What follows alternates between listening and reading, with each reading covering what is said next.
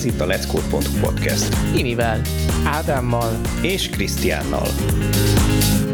Sziasztok, kedves hallgatók! Ez itt a Let's Code.hu podcast, és itt van velem Tirál és Ádám. Sziasztok! Sziasztok! Sziasztok! Én pedig Krisztián vagyok, és a mai témánk az, az architekt ról, vagy, vagy szerepkör, vagy, vagy nem tudom, title, igazából ugye ö,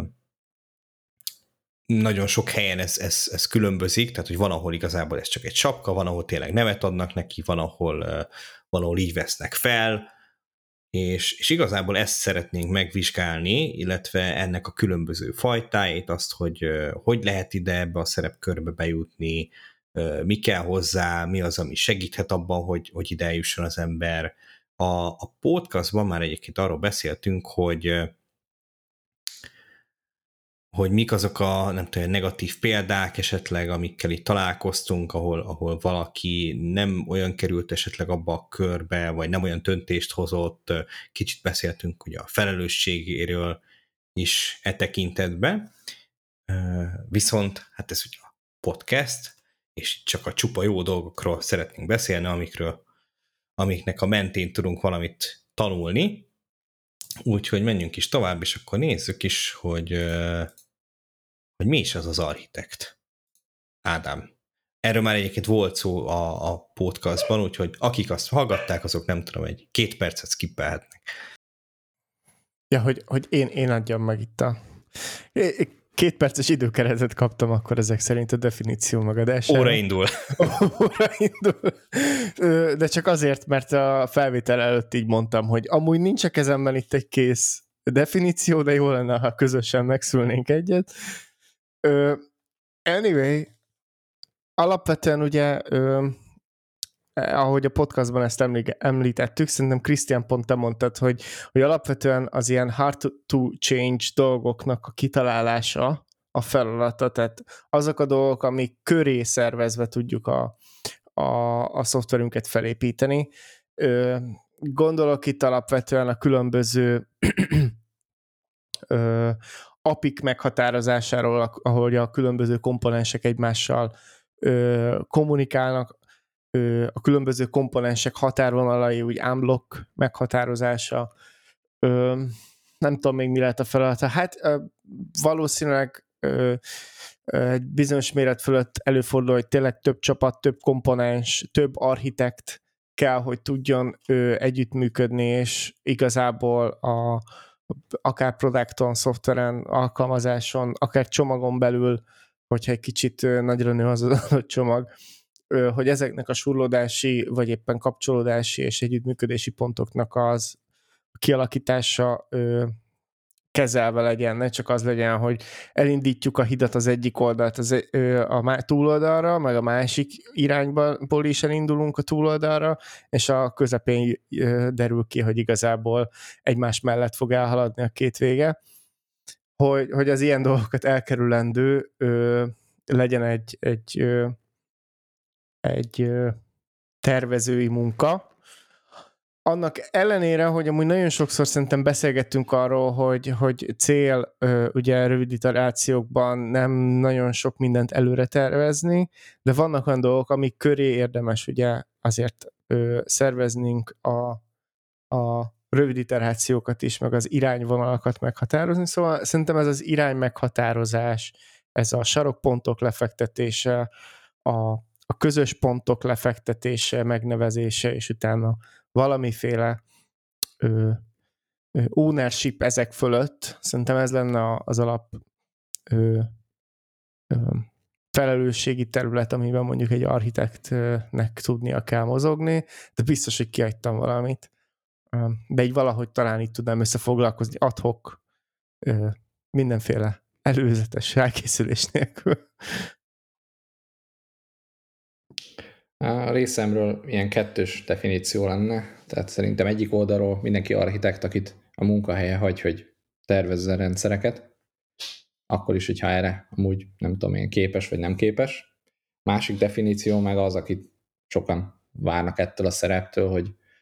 a rendszereknek a tervezésére és a kivitelezésének a felügyeletére képes személy, aki ebben mm, felkészültséggel, ismeretekkel rendelkezik, ismeri a rendszer iránt támasztott elvárásokat, az adott eszközöket, industry standardeket, iparági szabályozást is képes a adott megrendelő cég, akár kinek a elvárásai szerint a, a rendelkezésre álló nyersanyag és idő alapján ennek a, a kivitelezését levezényelni. Tehát, hogy én itt belevenném a tervezést és a, a kivitelezésnek a felügyeletét is, és ez nyilván egy csomó tapasztalat, meg, meg szaktudás szükséges lehet, de szerintem, ahogy az első definícióban mondtam, onnantól kezdve, hogy valakinek hagyták, hogy ezt csinálja, onnantól kezdve ez már, ő már ez. Szerintem lejárt a két perc. Jó, de azért csaltál, mert a Tirál is besegített, tehát tőled vártunk volna két percet. Hát, nem baj, lejárt. Nekem ez bőven elég. Tovább. Csak igyekszik kibújni a saját definíciójának a Igen. Jó, na, de egyébként a podcastban ott beszélgettünk egy kicsit arról, egyfajta ilyen párhuzamot vontunk az építőipari és az IT-s architektek között, és ott én felhoztam ezt, hogy, hogy van, aki ugye a terepen dolgozik, meg van, aki a tervező irodában, és hogy ez mennyire létezik így a, az IT szektorban szerintetek, tehát hogy tényleg van-e olyan úgymond architekt szerepkör, aki tényleg csak így egy ilyen irodában így a lucid chartokat rajzolgatja, de, de nem kódol, lehet, hogy sosem kódolt, tehát, hogy létezik ilyen, működhet-e, nem működhet, hülyeség, menjen ki oda, mocskolja be a kezét, tudja meg, hogy milyen az a malter, meg nem tudom.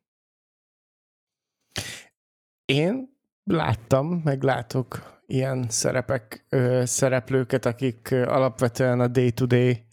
feladatokban ilyen ö, minőségben nem veszik ki a részét, tehát nem kódol effektíve, ö, sőt valószínűleg nem is nézi meg a kódot, sőt olyat is láttam már,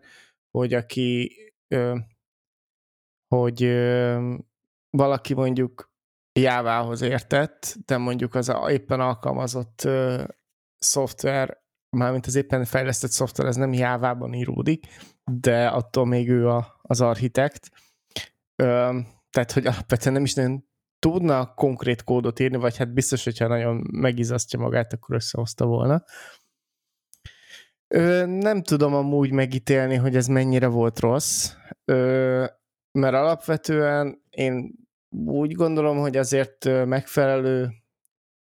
konzultációval vagy segítséggel még így is tudja munkát végezni egy architekt, de attól még valóban egy kicsit furcsának látszik, látszik az, hogy mondjuk nem kódol, effektíve nem, nem veszi ki a részét abban, hogy amit ő kitalált, az megvalósuljon. Nekem ez egy kicsit fura, de valószínűleg azért, mert nagyon sok esetben, amikor én ö, nekem kellett valami újat kitalálni, megalkotnom, saját termékek, stb. Szinte természetszerű volt az, hogy én is kiveszem a részemet a, a kódolásból, de el tudom képzelni, hogy amúgy nem feltétlen szükséges, ö, de attól még azt viszont nehezen tudom elképzelni, hogy ne legyen folyamatos kontakt a fejlesztőkkel, és ne kapja meg a folyamatos feedbacket arról, hogy amit tervezett az milyen, és ő meg ne adjon arra ő esetleg szükségszerűen valamilyen ö, ö, választ, reakciót, ne változtasson a terveken, ha szükséges, stb. Tehát, hogy, hogyha ez egy jó, szorosan együttműködő kapcsolat, akkor szerintem ez működőképes, ö, viszont ahogy amúgy a podcastban is podcastban is volt ilyen, azt hiszem, ott, ott volt már, az, hogy csak úgy le, leadjuk a, a terveket, és akkor, és akkor csináljátok, aztán csá, az, az kevésbé tűnik életszerűnek. Vagy hát életképesnek inkább. Életszerűnek sajnos igen, de életképesnek kevésbé. Mm, az én elvárásom is nagyjából hasonló ahhoz, mint hogy Ádám mondott. Annyit én is kikötnék, hogy szerintem az, hogy a konkrét ö, projektnek a kivitelezésében kivitelezőként nem vesz részt, az nem probléma, sőt bizonyos esetekben egyenesen kívánatos is, mert nincs ilyen conflict of interest, hogy a tervezésnél adott esetben olyan dolgokra figyeljen, ami majd később kivitelezőként neki egyszerűbbé teszi a projektet, nem tud hazahúzni a keze, hogyha ez így nincs, nincs ebben ö, szerepe. Az, hogy ö, egyáltalán ne kódoljon abban a adott technológiában, nyelven, amit a projektben használni kell, az meg attól függ az én szememben, hogy tényleg milyen a kivitelező csapattal a munka megosztás. Simán el tudok képzelni, és láttam olyan jól működő felállást, ahol a high-level koncepciókban és a high-level technológiákban képben volt az architekt, és az implementációs részletekben pedig a csapattal közösen ki tudták találni úgy a megoldásokat, hogy igazából a lehető legjobb megoldás született, de hogyha például olyan stílusban csinálná, hogy ő akarja az utolsó szögig megmondani, hogy, hogy mi hogy legyen megcsinálva úgy, hogy az adott technológiai stacket, millió sornyi kódot a projektben nem ismeri behatóan, vagy adott esetben az egész programozási nyelvhez az adott projektben nem ért, akkor az eléggé ilyen halára ítélt projekt az én szememben, de külön-külön mind a kettő felállás, ugyanúgy, mint mondjuk az engineering managernél is ez ilyen általános kérdés szokott lenni, hogy kellett legyenek kódolói tapasztalata, vagy hogy az adott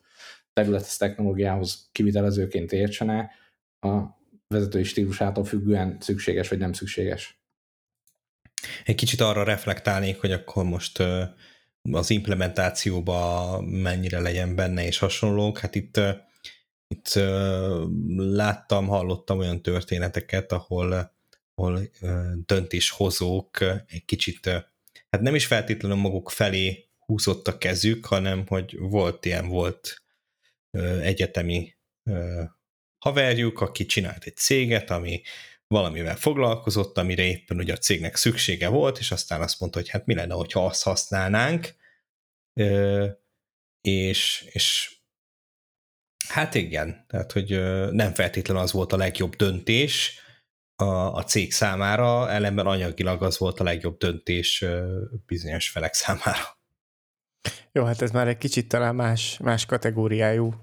conflict of interest, vagy nem tudom.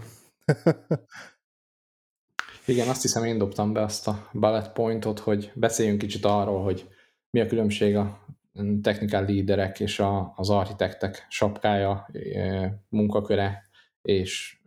elvárt szaktudása között, hol ér véget az egyiknek a hatás köre, hol kezdődik a másiké, vagy mennyire átjárhatóak ezek a szerepek. Akar valaki kezdeni, vagy mondjam én a saját véleményem? Igazából szívesen kezdem én is. Én például ö, most olyan konstrukciókat látok alapvetően, hogy a tech lead és az architekt az, az például talán az egyik legfontosabb feedback loop a kettejük közötti kommunikáció. Ö, én egy, tehát a, a felállás, ami most itt van előttem, az az, hogy alapvetően a tech lead az, aki, aki ha visszatérünk az építési analógiához, vagy az építői analógiához, akkor a tech lead lesz a, az építési vezető, aki ott van és vezeti a munkásokat, ö, míg, a, míg a, az architekt ugye, aki megtervezte dolgokat. Csak annyi a különbség, hogy a mi, mi munkákban könnyű ö, még belenyúlni, a, vagy egyel könnyebb belenyúlni talán az architektúrális dolgokba, hogyha megvan a megfelelő időben a feedback. Ö, de ebből kifolyólag egyébként, mivel közösen, ö, sokszor közösen dolgozhatnak, ö, szerintem van átjárás kettő között, de a munka természete azért, azért különbözik, mert, ö, mert ugyan a tech lead az tényleg közel van a, a, a munkához, ő belelát abba, hogy mit hogyan implementál a, a csapat, akár ő is részt vesz az implementációba, sőt, talán valószínűleg az a, az a legcélszerűbb. Ö, míg az architekt dolgait ugye a másik oldalról már átjártuk. Én, én így látom. Akkor én mesélek egy kicsit arról, hogy nálunk, ahol volt a mostani cégnél olyan felállás, ahol összeértek ezek a szerepek, ott ez hogy nézett ki. Tehát így alapvetően az egyes technológiai területeknek vannak techlídjeik, és volt egy ilyen hát demokratikus kerekasztal, hogy architect board, és oda általában a csapatoknak a a technológiai csapatoknak a tech leadjei, illetve bizonyos témától függően subject expertek voltak meghívva, és akkor a különböző új fejlesztések, projektötletek, sokszor még csak a validálni, hogy meg lehet-e csinálni, mennyire fájna megcsinálni, érdemes-e megcsinálni, típusú ilyen előkészítéses dolgok is itt, itt tudtak történni, és ilyen kollaboratív módon az adott ö, meghányt vetett, milyen csapatokat, milyen részeken érinteni ez a feature vagy, vagy új termék, ott, ott voltak ilyen kollaboratív módon közösen viselve a, a architekt csapkát a tech által, kitalálva, megtervezve, és a csapatok szintjére lebontva ezek a, a feladatok, és ez kicsit elvette a elefántcsont torony feelingjét is a dolognak, hiszen a csapatoknál, mikor mondjuk megérkezett a, az adott feature igény, és akkor, hogy ahhoz kapcsolódóan nekik mit kéne csinálni, akkor ezeknek a feladatoknak a kitalálásában a csapat is bevon, be volt vonva, vagy a, a tech lead keresztül, és ő egyelőre ezt el tudta képviselni, vagy hogyha ő úgy érezte, hogy ebben kellene neki a csapatból erősítés, hogy, hogy a legjobb megoldást azt így, azt így ki tudják találni, meg fel tudják bontani, akkor a csapat többi részével is ez így be volt vonva, és akkor utána az ilyen nagyon implementációs részletkérdéseket meg még mindig lehetett csapaton belül iterálni, és hogyha kellett, akkor visszaeszkalálni. Szóval ilyen szempontból nem volt egy külön architekt siló, aki kitalálja, hogy mi hogy legyen, amit utána a csapatok visznek el és csinálnak meg, hanem maguknak a csapatoknak a tech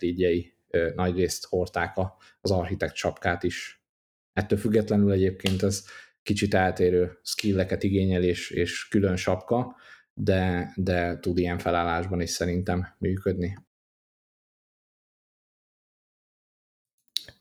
Egyébként igen, szerintem ez a, ez a tech lead az egy ilyen szuper, na, szuper szettje? Szuper szettje az architeknek, tehát hogy abba azért egy kicsivel több minden is bele, bele tartozik. Nyilván egy kicsit lehet, hogy így túl hízlalod ezzel azt a azt az adott ilyen felelősségi kört, ami, ami egy embert terhelni tud, de, de láttam már olyat, ahol, ahol ez volt, vagy, vagy ahol úgy, a, úgy volt megfogalmazva, hogy van a tech lead slash nem tudom, solution architect. Hát szerintem egyébként ez nagyon szervezetfüggő azért, mert például, amit az előbb én körbeírtam, ott kevésbé tűnik, meg kevésbé látszódik nagyobb felelősségi körnek vagy bővebb területnek a tech lead. Tehát ez igazából szerintem környezetfüggő, hogy ki hogy értelmezi ezt a tech lead-et. Én például most egy csapaton belüli, hogy is mondjam, ilyen lead szerepet látok, amit lehet, hogy máshol lead developernek, vagy, vagy lead, nem tudom, valamilyen lead, bármi más lead szereplőnek látok de hogyha tehát, de lehet, hogy akkor valószínűleg nálunk van ez egy kicsit másképp értelmező, mint ahogy ti látjátok. Ahogy mondtam, szerintem többféle felállás is működőképes lehet, és ez csak az egyik. Illetve, hogy Krisztián mondta, hogy ö, szuperszettje egyik a másiknak, szerintem ezek ilyen két külön ö, karika, aminek van közös metszete, tehát, hogy van olyan tech lead, aki szerintem, vagy lehet olyan tech lead, aki tök jó tech lead, és az adott szűk technológiai területnek a day-to-day dolgait tök jól tudja csinálni, meg adott esetben a csapatnak a, a infrastruktúráját, vagy technológiai, vagy akármilyen roadmapjét, azt így tudja drive de nem feltétlen tud jól uh, tervezni uh, high level szinten, vagy, vagy csapatokon átívelően uh, adott esetben kollaborálni, bár azért az már nagyon ritka szerintem, hogy valaki tényleg úgy legyen tech hogy, hogy a kollaboráció az, az nehezére esik, de, de nem feltétlenül kell tudni a high level ö, ilyen, ilyen product meg feature szemmel is nézni a terméket. Uh, ez megint véleményes, tehát szerintem lehet olyan, aki ezen a spektrumon jobban a szélén van, meg lehet olyan is, aki nagyon szereti, komfortos, ügyes is benne, de abból kifolyólag, hogyha ezt kollaboratívan több tech lead viszi együtt ezt a sapkát, akkor ott ki tudják egymásnak így a hiányosságait ezen a téren is egészíteni. Még nyilván, hogyha valaki főállású, nem tudom, architekt, akkor nem lehet az, hogy ő akár az ilyen flowchart, meg, meg, meg diagramrajzolásba teljesen életképtelen legyen. Kell nekünk egyébként ez, hogy, hogy legyen itt egy ilyen architekt, tehát hogy szüksége van-e arra, hogy, hogy legyen egy olyan személy, aki, aki ezt az egészet így hú, átlátja, és, és, hogy ez, és hogy ez jó, hogy, hogy egy ember kezében van mondjuk így a, a döntés, vagy hogyha nem is feltétlenül az, hogy egy ember kezében van, de a, a, a végső döntés úgymond egy ember kezében van, akkor ugye ez egy tényleg egy felelősséggel jár, és lehet-e olyat, hogy, hogy ezt, a, ezt az egész rólt így egy az egybe kihagyjuk a, a, a számításból, és azt mondjuk, hogy mi, mi nélkül akarjuk megoldani a dolgokat és hogy láttunk-e esetleg olyat, hogy ez működött, vagy esetleg vannak-e példák arra, hogy mondjuk nem működött ez a, ez a fajta felállás, mert, mert tényleg az lett volna, hogy kellett volna valaki, aki, aki nem tudom, ezt így, így megtervezi nekünk előre, és, és nem az van, hogy akkor mi így összeállunk, és mint aki szuper csapat, majd akkor megcsináljuk magunknak. Talán én tettem fel előbb a kezem. Szerintem, ahogy mindig el szoktuk mondani, attól függ, de hogy ha mondjuk egy olyan esetet, amikor jó, hogyha van egy ember, akinek a fején van ez a sapka dedikáltan, az általában szerintem olyankor szokott jó lenni, amikor vagy nem egy alignment rendelkező több csapaton átívelően kell keresztül vinni valami fejlesztést, vagy hogyha a csapatoknál nincs meg az a fajta önállóság vagy empowerment, hogy az ehhez szükséges felelősséget, meg döntési képességet rájuk lehet bízni. Tehát, hogyha például van egy olyan termékfejlesztési ötlet, amihez adott esetben ilyen third party vendornál egyedi custom fejlesztésnek a, a végigkalapálását is le kell vezényelni, akkor mindenképp nagyon fontos, tehát ez a klasszikus két oldalról építjük a hidat, ott, ott, ott nagyon tud fontos lenni, hogy legyen egy ember, aki mind a két oldalt nézi. Míg hogyha az lenne, hogy házon belül két csapat kollaborál, és egyébként tök jó kommunikációjuk van, és amúgy is mind a kettő abban érdekelt, hogy összeérjen a végén a munka, akkor sokkal kevésbé van szükség még egy emberre, aki szupervájzolja őket. De hogyha olyan esetben, amikor tényleg ilyen nem feltétlenül jó kommunikáció, nem feltétlenül közös ö, mindset, alignment van a, a végrehajtó csapatok között, akkor, akkor sokkal fontosabb ö, tud lenni az, hogy legyen egy ember, aki ezt felügyeli és koordinálja. Alapvetően én ö, olyan esetekben láttam olyat, hogy nincs architekt, amikor ö, elhitte magáról a csapat, és elhitte magáról a csapat, hogy amúgy nem is kell, azok általában ilyen fiatal, ö, ilyen startup jellegű dolgok, ahol kicsit, ö, ö, hogy is mondjam, ö, ellentétes az ösztönökkel az, hogy nagyon sok minden egy előre legyen megtervezve, és inkább patkoljunk össze valamit, és menjünk előre és akkor biztos, hogy megvan általában azért ezek olyan szituációk, amikor a, a gyors, ö, szoros együttműködés azért viszont adott, amit például most mondtál Tira, hogy, hogy ez, ez kell, hogy ez működjön.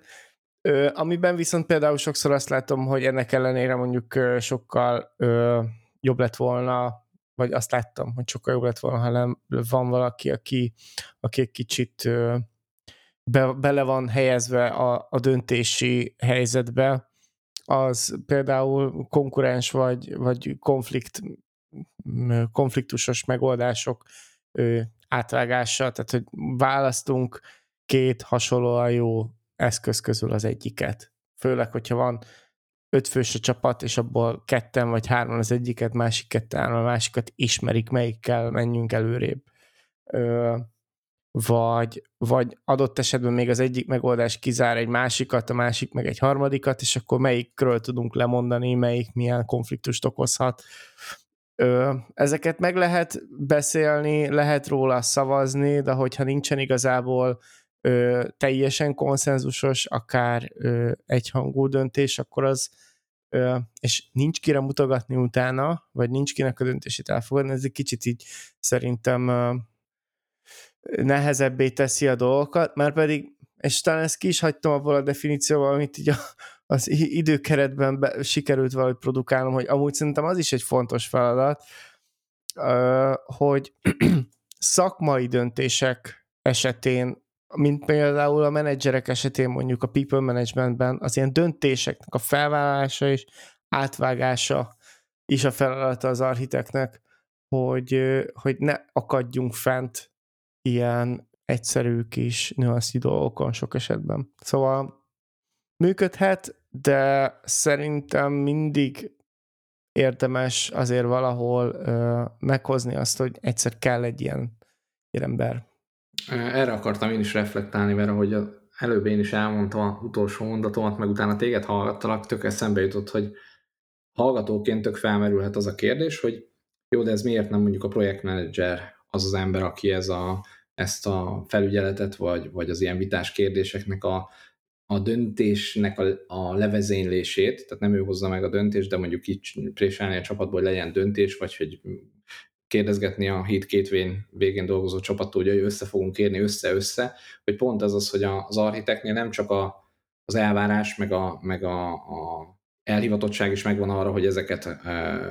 tolja, de megvan az a fajta szaktudás is, hogy ha valamelyik oldalról valaki bullshitelne, vagy nem feltétlenül csak szakmai érvek alapján lenne adott esetben képviselve az adott oldalnak az álláspontja, akkor ebben egy picit jobban bele tud látni, és egy picit jobban szakmai döntést tud hozni abban, vagy hogy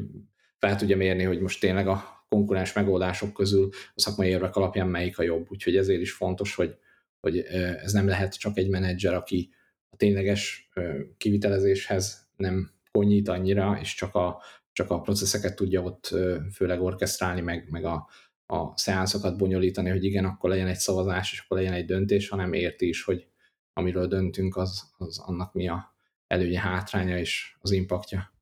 Na de akkor ne, még bocsánat, az az empowered team, mint ami itt van a bullet pointban, akkor ez így mikor igazán működőképes, vagy ez csak egy ilyen ideaként ide lett vigyezte, vagy én maradtam és nem figyeltem? Szerintem ott abban a pontban csak így a skálának a két vége jelenik meg. Tehát, hogy egyik oldalon a,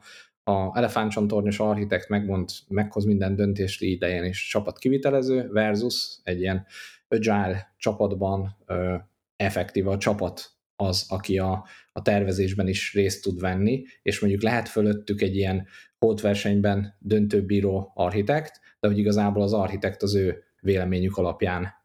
hozza meg gyakorlatilag, és alakul ki a terv. Tehát, hogy, hogy majdnem teljes ownership van a empowered csapatnak a kezében a,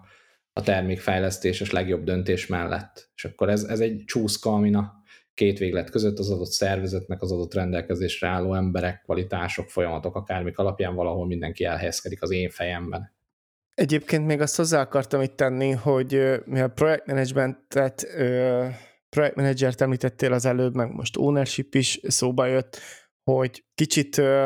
fontos azért azt is belátni, hogy ez a scope, ez nem csak egy ilyen technikai vagy méretbeli scope, ami, amit mondjuk felügyelnie kell egy architektnek, hanem szerintem nagyon fontos az időbelisége is ennek az egésznek. Ö, és megint elhozott egy másik kulcs szó, ugye az ownership, ami, ami talán ezt hivatott leginkább ö, tartani, hogy legyen egy, egy időbelisége ennek a tervezésnek, hogy innen indultunk, hogy hard to change dolgok lefektetése, méghozzá azért, mert időben sok minden meg fog változni, és olyan dolgok lennek, amik időben, ha nehezen változtathatók, is jó helyen maradjanak, ha nem lehet odébb rakni őket. Tehát ez az időbeliségre való ö, érzékenység, hogy mi az, ami közel kell, hogy változzon, mi az, ami elég, ha távoli időpontban tud csak változni, vagy nem kell tudnia változni, egy picit legyen nem feltétlen predikció, meg jóslás, meg ilyesmi, mert az, az, az általában már ilyen metatudomány, vagy szubtudomány, kinek hogy, hogy tetszik, de hogy, hogy legyen benne egy megfelelő belátás, ö, ilyen insight arra, hogy, hogy megérzék az adott ö, területen, hogy ebben jó döntéseket hozzam. Itt egy kicsit uh, eszembe jut most így megint az Empower tímekre uh, visszatérve az, hogy uh, ugye a tipikus ilyen kis kriptós projektek, amik így indulnak, hogy na majd mi, mi kitaláljuk, hogy akkor mit fogunk használni, Node-ot, meg, meg React-et, meg nem tudom, meg MongoDB-t, meg, meg valamit még nyilván majd még mellé,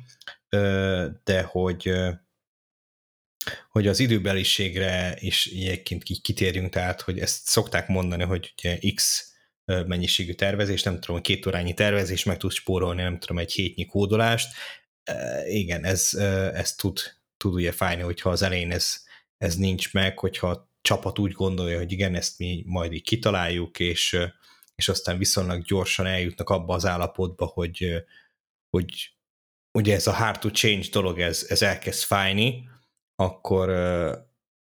na igen, tehát ez megint olyan, hogy ugye nem lehet megmondani, sajnos így a, a jövőt sajnos nem tudjuk megjósolni, hogy mikor, mikor kell, mikor nem kell, de nyilván hogy az embernek a saját kis pet projektjéhez nagy valószínűséggel nem fog kelleni. Egyből két dolog is eszembe jutott, az egyik, amit az Ádám mondott, hogy az időbeliség, és a, az én ö, definíciómban ugye mondtam is, hogy a rendelkezésre álló idő meg pénz alapján ugye a megtervezni és a kivitelezést levezényelni, tehát hogy ez picit benne volt, de igen, ennek a részei azok is, hogy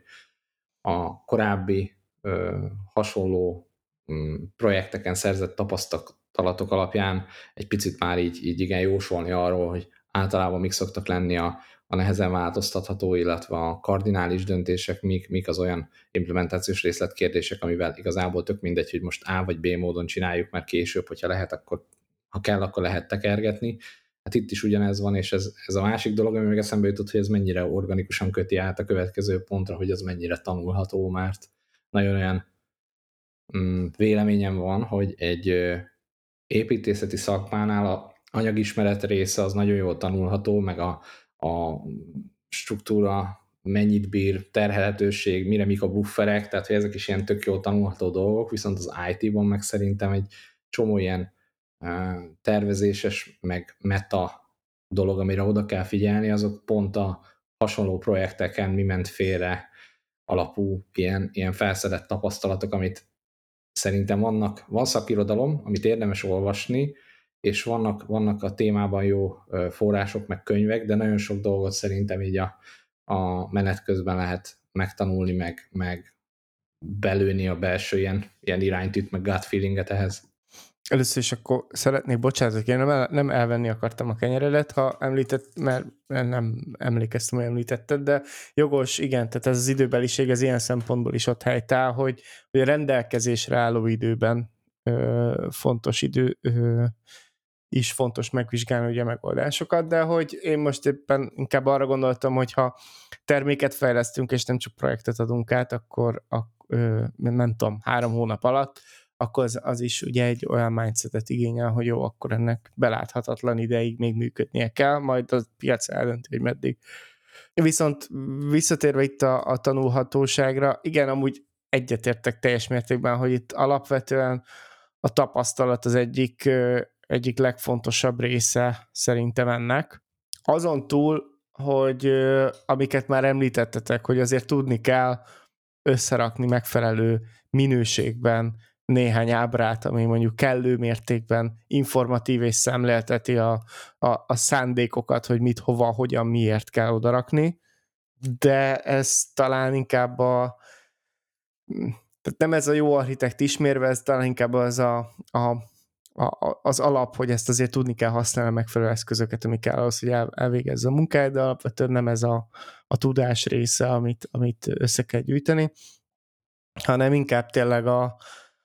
a, az elmúlt projektek tapasztalatai az, ami, ami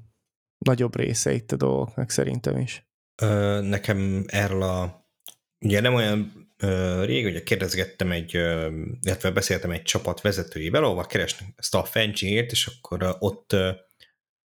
ott a legfontosabb ismérve annak, hogy, hogy kit is keresnek, az az volt, hogy látott már dolgokat.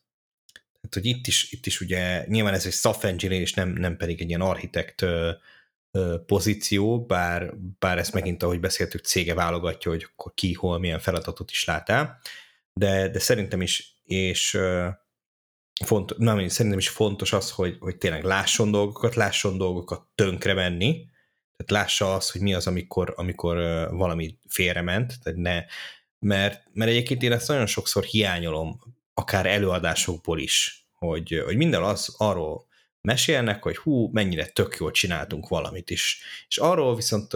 sokkal kevesebb előadás van, hogy akkor hogyan, hogyan ment tönkre ez, mit kellett volna itt másképp csinálni, nem tudom, tehát hogy ugye az ember kétféle hibából tud tanulni, hogy az egyik az a sajátja, a másik pedig a, a mások hibája. Nyilván ez utóbbi a kellemesebb, mert hogy az annyira nem fáj, amikor azt látod, hogy más megszívta valamivel, de, de ez szerintem egy nagyon fontos ilyen alapköve az, hogy, hogy akkor tényleg ott legyen az iparba, látott dolgokat, és, és ez nyilván ez, ez később a tervezés során is elő tud jönni, mint ilyen, mint ilyen segítség, mert mert akkor lehet, hogy lesznek dolgok, amiket már csípőből tudj, hogy igen, mit én most mondok egy fura példát, hogy igen, nem tudom, ilyen szervert felőttünk, és akkor te tudod, hogy igen, ez fut rajta, és aztán valaki azt mondja, hogy hú, hát igen, akkor erre ráengedjük ezt a nem tudom, 50 ezer usert, és akkor az majd így, így, így működik. És aztán így te megmondod, hogy mi? Ne, nem, nem. Tehát, hogy ez ilyen, ez a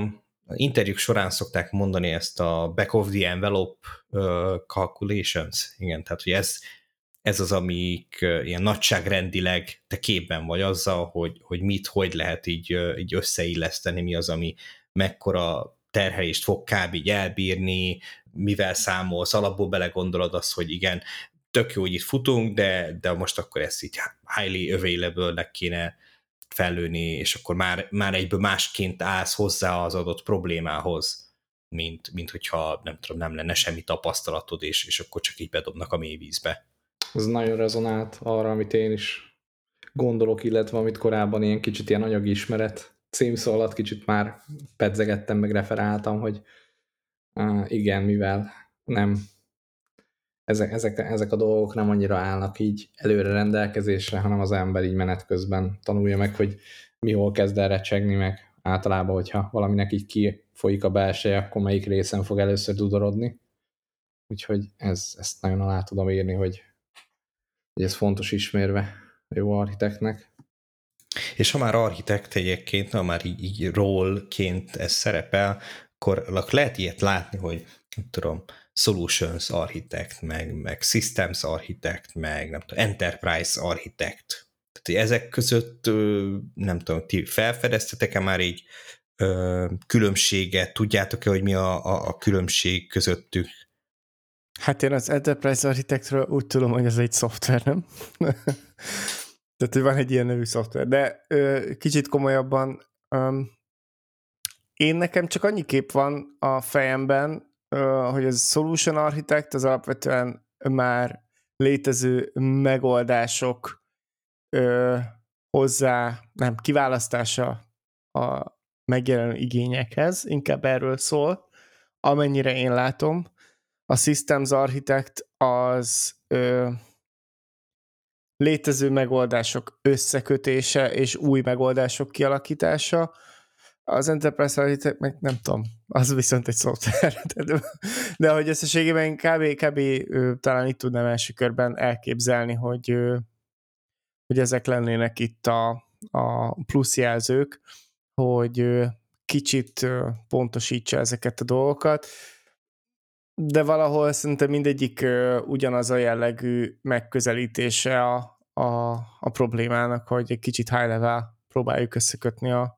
különböző pontokat a papírom. Uh, amit egyébként én így olvastam róla, az uh, nyilván szorosan kapcsolódik ahhoz, amit mondtál, hogy akkor a Systems Architect az, aki megcsinálja a rendszert, aztán azról kiderül, hogy valamilyen nem, nem az igazi. Itt jön elő az Enterprise Architect, aki megmondja, hogy ez, mi a baj vele, és aztán van a Solution Architect, aki meg megmondja, hogy hogyan javítsd meg. Hogy mindenkinek legyen kenyere. Jaj. Erre csak ennyit tudom mondani. az én, én megértésem az az, hogy um, van egy ilyen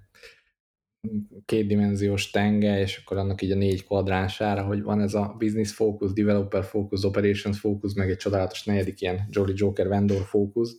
és a különböző ilyen architektes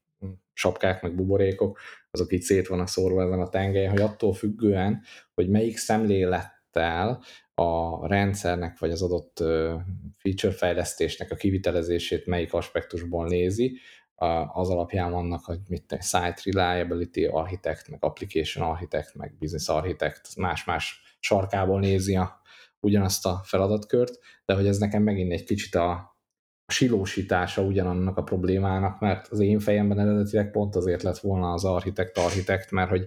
felülről és így kicsit az összes üzleti, meg technológiai, meg legál, meg mindenféle szempont szerint tudja ö, holisztikusan nézni az adott ö, problémakör terméket, fejlesztést. És hogy amikor így elkezdjük szabdalni ö, különféle szemléletekre, meg, meg szempontok szerint külön architektekre, akkor igazából megint szétszedjük ö, több aspektusra, amit aztán megint vagy kollaborálva kell újra összetenni az összes szempontot, meg az összes szaktudást, vagy megint egy metaléjert be kell hozni fölé, aki nem tudom, architekt-architekt, és akkor utána az architekt-architektekből is lesznek, nem tudom, silósok, és megint egy csinálunk egy architekt-architekt-architektet. Szóval egy kicsit így ellene vagyok ennek, de egyébként az én megértésem az az, hogy különféle ö, szempontok meg területek szerint vannak ezek itt tovább színezve ezek a sapkák, és így ezen belül a vendor focused sapkákat tartom részben a leghaszontalanabbnak, amikor tudom én, van benne egy Microsoft architekt, vagy egy shop architekta, aki az egészből csak azt a nagyon, nagyon szűk, nagyon mm, vendor-specifikus szegletével tudja nézni a problémakört.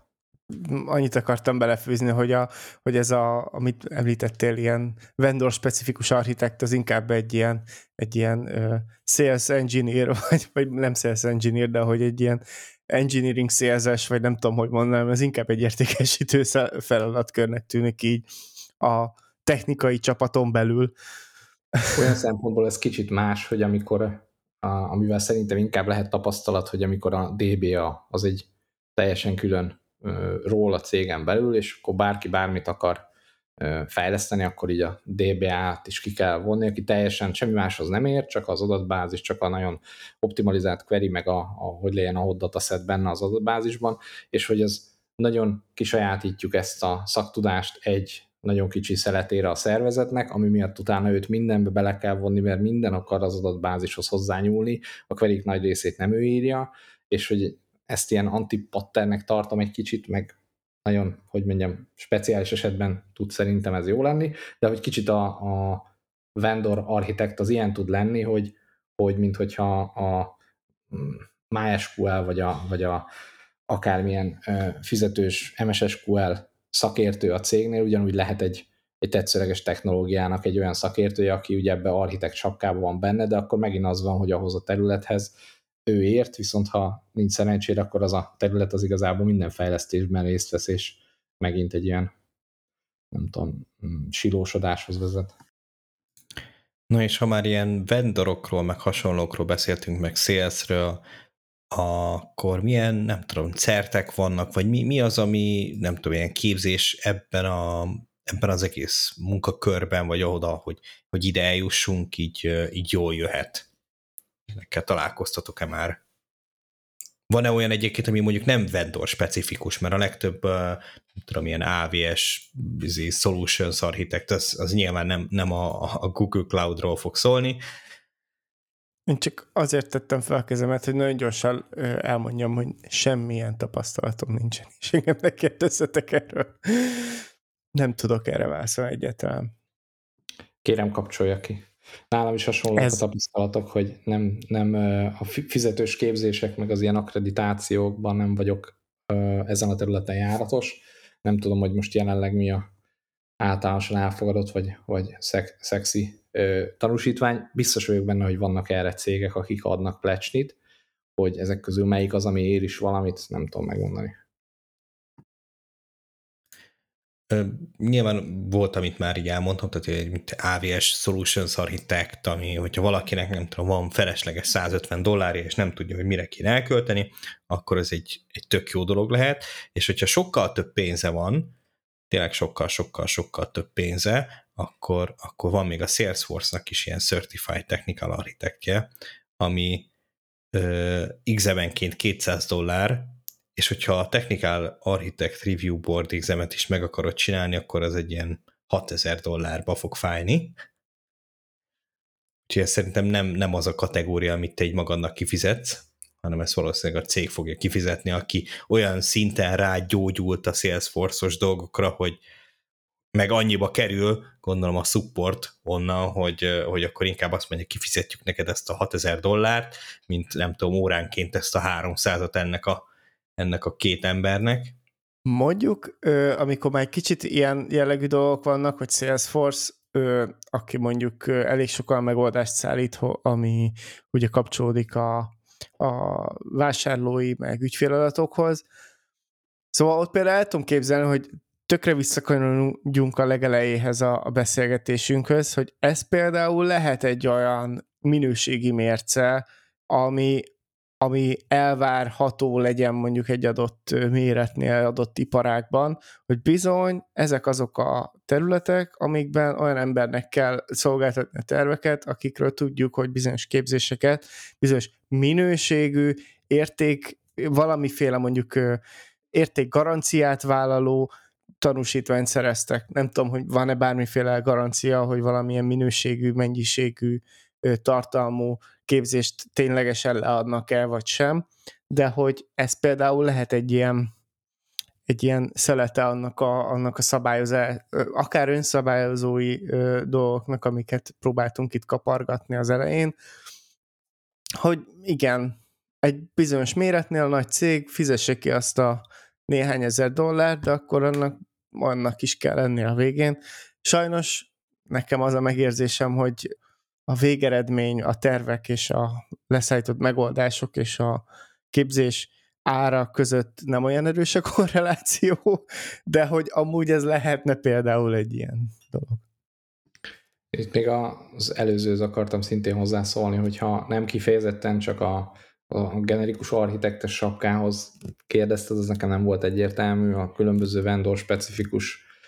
szertifikációkat, ja, abból nagyon sok van, van pár, amit így személy szerint is, tehát mit tudom én, Kubernetes CK, vagy a Sikortnál is a saját ö, tanúsítványaik, az AWS-es is jónak tartom. Általában az a tapasztalatom, hogy a bevált brandeknél az adott brand által üzemeltetett, vagy általuk akreditált képzéseknek általában jó a minősége, vagy, vagy elvárható szintű, hiszen közvetlen üzleti érdekük van abban, hogy ne járassák le az adott brandet, és össze is kapcsolódik vele. Ha például van egy olyan tanúsítvány, ami egy bizonyos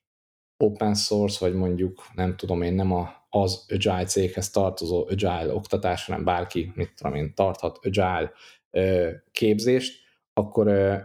ott az el tud teljesen válni, és egy nagyon ilyen diplomagyárá tud válni, hogy nincs indokuk arra, hogy ne engedjenek át mindenkit, mert akkor legközelebb nem hozzájuk fognak jönni certet nyomtatni a diákok, hanem ahhoz, aki kevesebb effortál és átengedi őket, illetve vannak bizonyos olyan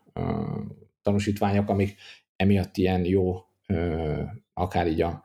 a networkösöknél a, a Cisco-s vizsgák, amik ilyen jó támpont tud a felvételi eljárásban arra lenni, hogy szaktudásban egy adott jelölt hol áll, mert annyira szorosan összemérhető az ott a vizsgán felmutatott és a megszerzett vizsgák alapján a, a munkavállalók a tudása a gyakorlatban ö, igényelt és alkalmazandó ö, tudáshoz, feladatkörhöz, hogy ez akár a, a belépő szint is lehet abban, hogy egyáltalán szobáljanak vele az állásinterjún. De nem minden szakterületnek vannak ennyire jól bevált ö, akreditált vizsgái, de például a network az egy ilyen ha már egyébként nem, nem csak ilyen vendor specifikusról beszélünk, van egy ilyen The Open Group Architecture Framework, amit, amit elég sok helyen olvasgattam, hogy ezt, ezt ajánlják még, ebből is van ilyen cert, elvileg a, a, az anyag az, az elérhető, nyilván Open Group, nyilván a, a cert az már nem magától jön, tehát azért már szerintem fizetni kell, de, de ez is szerintem egy tök jó, tök jó dolog, hogy megpróbálnak valamilyen ilyen generikusabbat csinálni, ami nem arra van, hogy akkor rágyógyulunk valamelyik cloud szolgáltatóra, vagy valami, nem tudom, száz termékre és hasonlókra, és akkor a köré építjük ezt az egészet, hanem akkor megpróbáltak valamit csinálni. Nyilván nem tudom, hogy mennyire működik, még én se, én se mentem be, csak így elolvasgattam itt, hogy akkor kb. kit is céloznak vele, mikről van szó, de hát ugye egy, nem tudom, 20 ilyen kis ö, ö, pontból nem, nem fogom tudni megmondani azt, hogy akkor ez most jó vagy sem. De az a hogy erre is van egyébként így már kezdeményezés, hogy ezt megpróbálják. És ugyanitt hozzátenném, hogyha bárki, akár az Archimate, vagy Archi nevű ö, szoftverrel túl csinált már bármilyen ilyen modellezést, akkor az is a elméletek az Open Groupnak a, az egyik outputja. És szerintem egyébként így végig is értünk, nem tudom, hogy tudunk-e bármit még hozzátenni ez az egészhez. Bennem nem maradt több mondandó. Én már az előbb is lezártam, hogy kérem, vagy hát jó, jó, jó mondta Attila, kérem kapcsolják ki. Megcsináltuk. jó, rendben. Hát akkor kedves hallgatók, akkor ha bármilyen kérdésetek, vagy nem tudom, hozzáfűzni valótok van, akkor azt megtehetitek a let'scode.hu Slack-en, ugye a let'scode.hu per Slack címen. Ha esetleg e-mailben szeretnétek nekünk írni, akkor azt meg tudjátok tenni a podcastkukat let'scode.hu címre, és ha támogatni szeretnétek bennünket, akkor azt meg tudjátok tenni a Patreon oldalunkon, a let'scode.hu per Patreonon. Ugye a Patreon tagok elérhet, számára elérhetővé tesszük a podcast felvétel előtt a podcastot, ami egy ilyen kis félórás, kis, hát szabadabb, szabadabb beszélgetés, és most egy pár egyéb kérdéssel is fordulnánk hozzátok, amiket egyébként nyugodtan megválaszolhattok nekünk a, korábban említett platformokon, és nyilván az enyém az egy nagyon random kérdés lesz, az nem feltétlenül kapcsolódik az epizódhoz, vagy csak itt lazán, mi szerint milyen fajtájú kutya ugatott az epizód elején? A másik kérdés, amit beszéltünk, hogy felteszünk, az, az pedig az lenne, hogy mi volt a legtanulságosabb um, ilyen tervezési hiba, amit munkahelyen vagy magánéletben bárhol találkoztatok vele, tapasztaltatok. Igen, egyébként emellé szerintem simán bele tartozhat az is, hogyha valakinek van valami vicces sztoria, akkor azért azt se tartsátok magatokba. Szerintem azt is szívesen olvassa bárki, meg mi is. Igen, és hogy ne csak így dobálózunk a, a szavakkal, azok között, akik hát ugye valamiféle feedbackkel szolgálnak, vagy esetleg tudják a választ a kérdésekre. Nyilván a legtöbb kérdésre arra nem tudni kell a választ, csak az enyémre. Azok között kisorsolunk majd ilyen JetBrains-es éves licenszeket, és úgyhogy nem, nem, nem csak így hobbiból kell beküldözgetni ezeket a válaszokat. És én szerintem ennyi. Találkozunk egy hét múlva. Sziasztok! Sziasztok! Sziasztok!